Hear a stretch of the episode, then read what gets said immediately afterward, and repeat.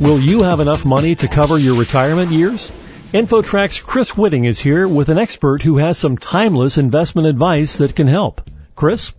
Thanks, Roy. Joining us to talk about this is Julie Jason, a syndicated columnist, attorney, money manager, founder of Jackson Grant Investment Advisors, and author of Retire Securely. Julie, let's start out with some of the things you look at when you're planning someone's retirement. Where do you start? Well, the starting point is always the hardest. So some people need a little nudge to start. Basically, I see people in two camps. I see them in either the wing it camp, wait till tomorrow, don't start now. And then the other is in the plan for it camp.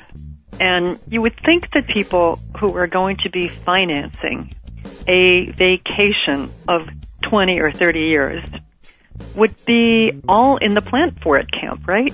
Mm-hmm. But that does not happen.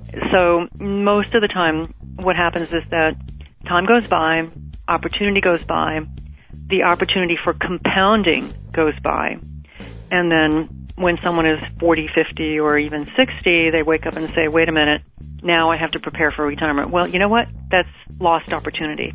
One of the most compelling statements that I've heard retirees say is that they wish that someone would have told them to save and invest earlier.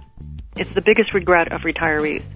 Well, that doesn't have to be, and I'm the voice that's telling you it does not have to be because it's not that hard. So where do you start?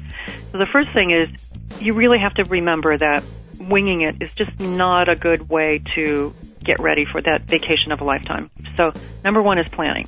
Number two is not to make it a big deal. It's not that big of a deal to do the planning. And it can be overwhelming if you start to do research and you find that you're going around in a circle because the research is unending. The way to cut through all of that is to think in terms of what you would do if you would retire next week.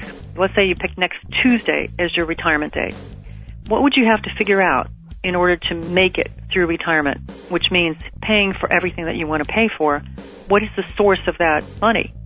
That exercise can help you get started because most of the time you're not ready.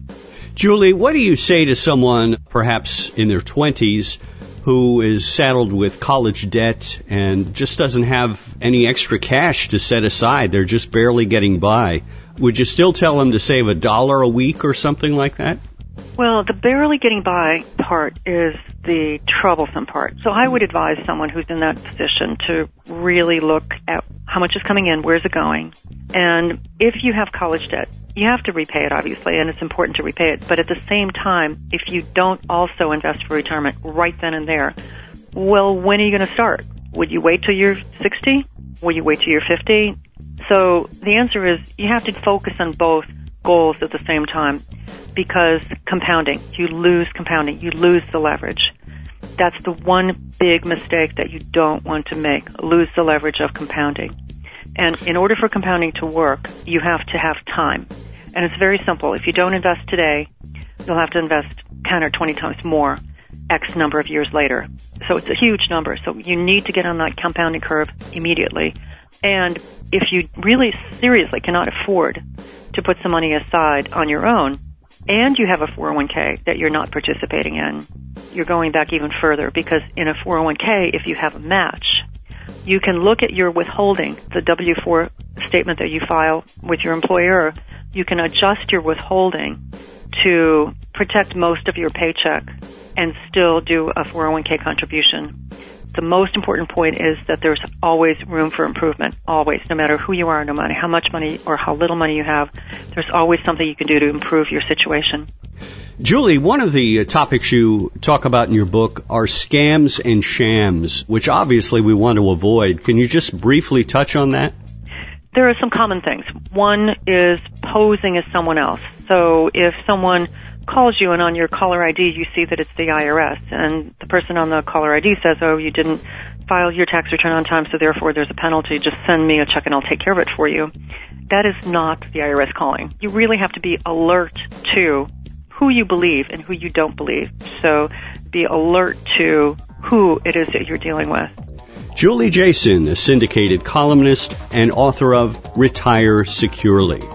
Julie, thanks so much for joining us today. Thank you for the opportunity. And for InfoTrack, I'm Chris Whitting. And that's it for this week's show.